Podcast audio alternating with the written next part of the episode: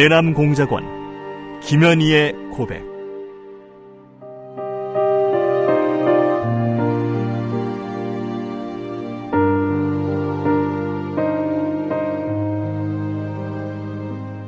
나는 김정일의 친필 지시로 1988년 남조선에서 열리는 서울 올림픽을 파괴할 때 대한 공작 임무를 받고 100여 명의 남조선 노동자들이 탔던 비행기를 공중에서 폭파시켰다.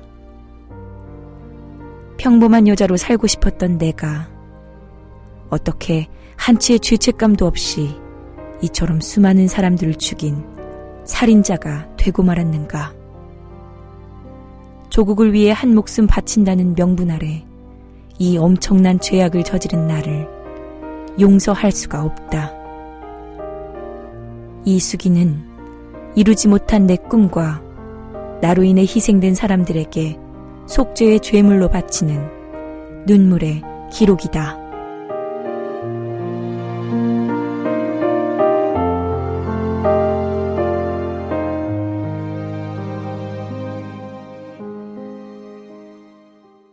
눈물의 고백 서른아홉 번째 할아버지, 약을 먹을 순간이 되면 신호에서 같이 행동해야 돼요. 제가 먼저 깨물 테니까요. 확실히 죽었는지를 확인하신 후에 김 선생은 깊은 상념에 빠져 내 말을 들었는지 못 들었는지 건성으로 고개만 끄덕거렸다. 그 역시 자기의 가족을 그리고 있었던 모양이었다. 그는 담배 연기를 깊이 빨아당겼다. 조금 후면 모든 것이 끝난다. 이 세상 모든 것이 나와는 아무 상관이 없는 일이 되는 것이다. 혁명도, 투쟁도, 꿈도, 영광도. 나는 눈물을 닦고 영웅답게 죽어야 할 순간을 기다리며 김 선생의 눈치를 살폈다. 그때 바레인 경찰관 네다섯 명이 우리를 에워쌌고 그곳 사무실로 끌고 들어가 김 선생과 나를 분리시켰다. 그리고는 짐 검사와 몸 수색을 시작했다. 여자 경찰들은 어찌나 까다롭게 검색을 하는지 화장품 속은 물론 내 몸 전체를 머리카락 한 오라기도 놓치지 않으려는 듯 샅샅이 검색했다. 몸수색과 침 검색을 받으며 수치감보다는 말보로 담배가 들어있는 멜가방이 신경이 쓰였다. 다행히 여자 경찰들은 걱정하던 말보로 담배에 대해서는 별 문제 없이 지나쳤다. 얼마나 긴장을 했던지 등줄기에 흥건히 땀이 흘러내렸다. 검색을 마치고 멜가방을 메고 다시 공항에 홀로 나와 보니 김 선생은 먼저 검색을 끝내고 바레인 경찰의 감시를 받으며 의자에 앉아 나를 기다리고 있었다. 김 선생은 나를 보자 눈을 크게 뜨고 고개를 끄덕여 보이며 독약 앰플은 무사하냐는 신호를 보내왔다. 나 역시 고개를 끄덕이는 것으로 응수하여 무사하다는 뜻을 전달했다. 김 선생은 다소 안도하는 표정을 지었다. 옆에 가서 앉자 그는 여행 중 피우던 일본제 세븐스타 담배를 내게 권해왔다. 담배도 피우지 않는 나에게 담배를 권했던 이유는 내가 평소 담배를 피우는 사람임을 인식시켜 앰플이 들어있는 담배를 깨물 시기가 오면 자연스럽게 행동할 수 있도록 하기 위해서였다. 나는 김 선생의 의도를 금방 알아차릴 수 있었다. 그러나 이로 인해 더 나쁜 사태가 벌어지고 말았다.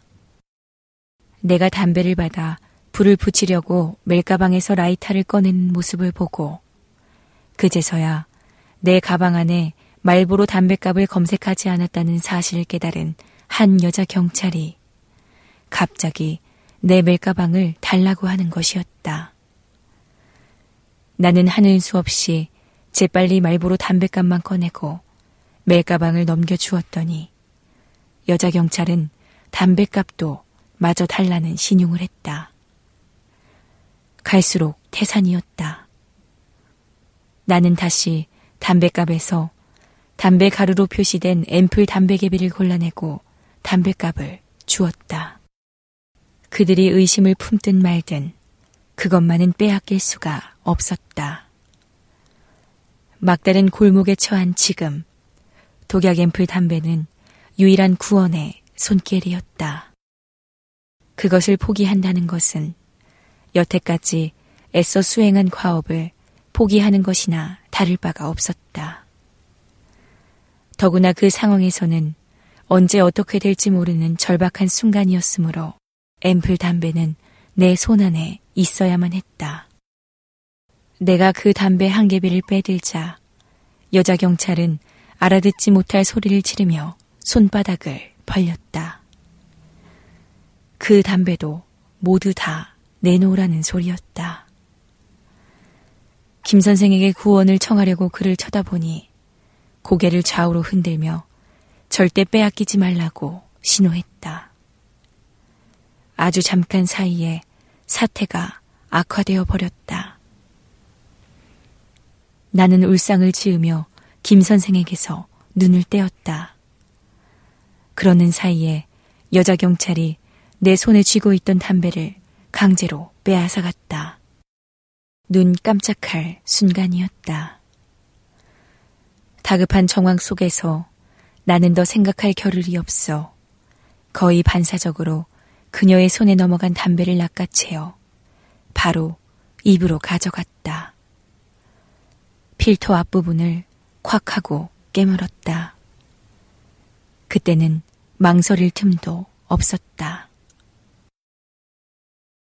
담배를 깨무는 순간 여자 경찰이 괴상한 비명을 지르며 나를 덮쳐오는 것을 보았다. 그때 나는 이미 더 이상 아무것도 알지 못하고 캄캄한 암흑 속으로 빠져들었다. 훈련견처럼 잘 길들여진 김일성의 충성스러운 딸은 이때 죽었다. 모든 것이 다 끝났다. 독약 앰플을 깨무는 순간 나는 고통으로부터 해방되었던 것이다. 캄캄한 어둠이 나를 덮쳤고 그리고 모든 것이 끝장이었다.